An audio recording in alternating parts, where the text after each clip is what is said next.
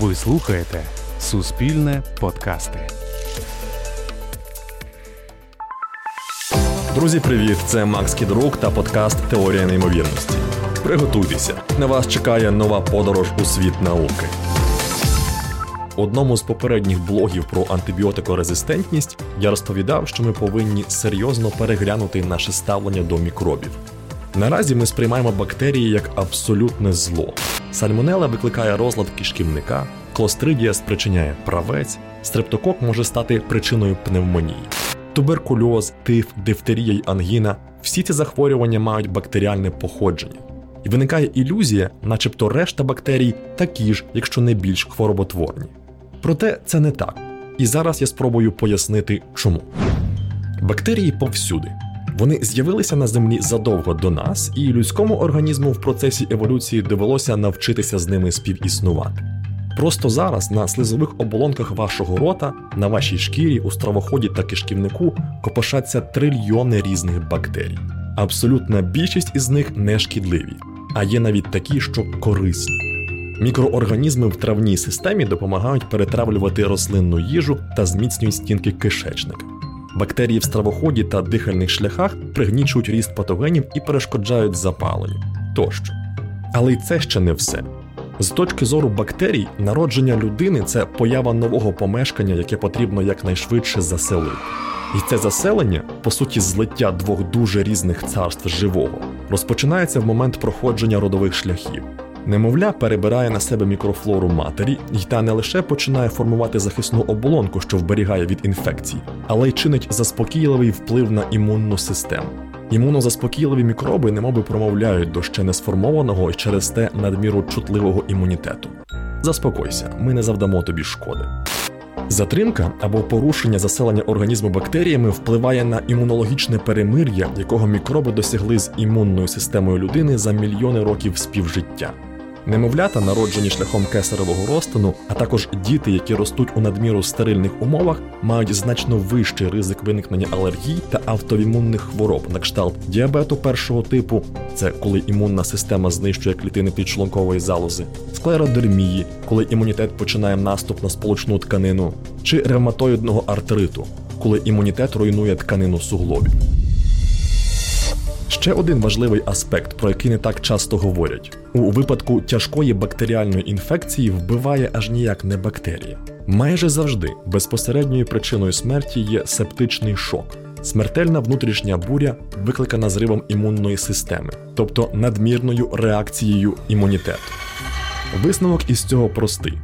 Відсутність заспокійливого дотику нешкідливих бактерій приводить імунну систему в стан підвищеної боєготовності, що нерідко завершується атакою на клітини власного тіла.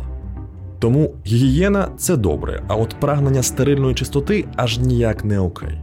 Не потрібно здіймати тривогу, коли ваша дитина прийшла зі школи чи дитсадка зі шмарклями. Хвороби в дитинстві допомагають налаштувати імунітет і таким чином убезпечують від алергій та гіпертрофованої реакції на збудники в майбутньому.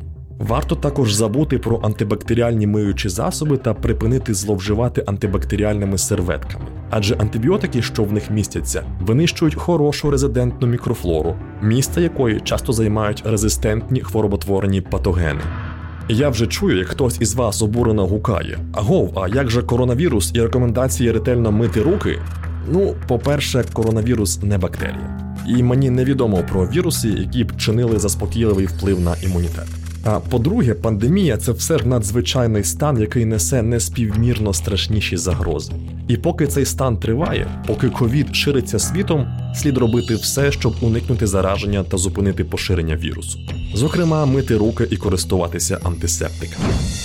Повертаючись до корисних бактерій, цікаво поміркувати про людей, які колись житимуть на Марсі. У майбутньому ми так чи інакше дістанемося до червоної планети.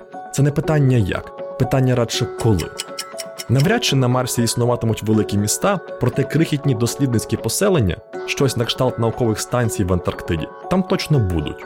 Так ось ці поселення являтимуть собою найстерильніше середовище серед усіх, в яких лише довелося мешкати людині. Відділення від цілого моря нешкідливих мікробів гарантовано спричинить справжню епідемію алергії. Учені вже ламають голови над тим, як із нею боротися. Як лікувати розлади імунітету, на які страждатимуть колоністи. Є пропозиції просякати хорошими, нешкідливими бактеріями елементи одягу, або ж розробити пробіотичні мийні засоби із сумішю бактерій, щоби при прибиранні не лише змивати бруд, а й заселяти поверхні корисною мікробіотою. Дехто пропонує заражати колоністів генно модифікованими гельмінтами. Раптом ви не знаєте, це такі паразитні черви. Часом бувають по кілька метрів завдовжки.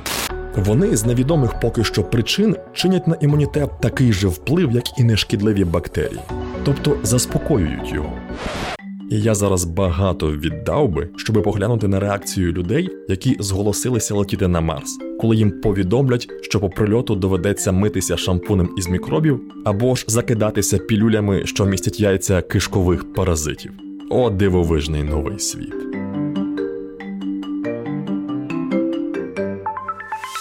Це був подкаст Теорія неймовірності. Щоб не пропустити нові випуски, підписуйтесь на теорію неймовірності на улюблених подкаст-платформах або слухайте українське радіо.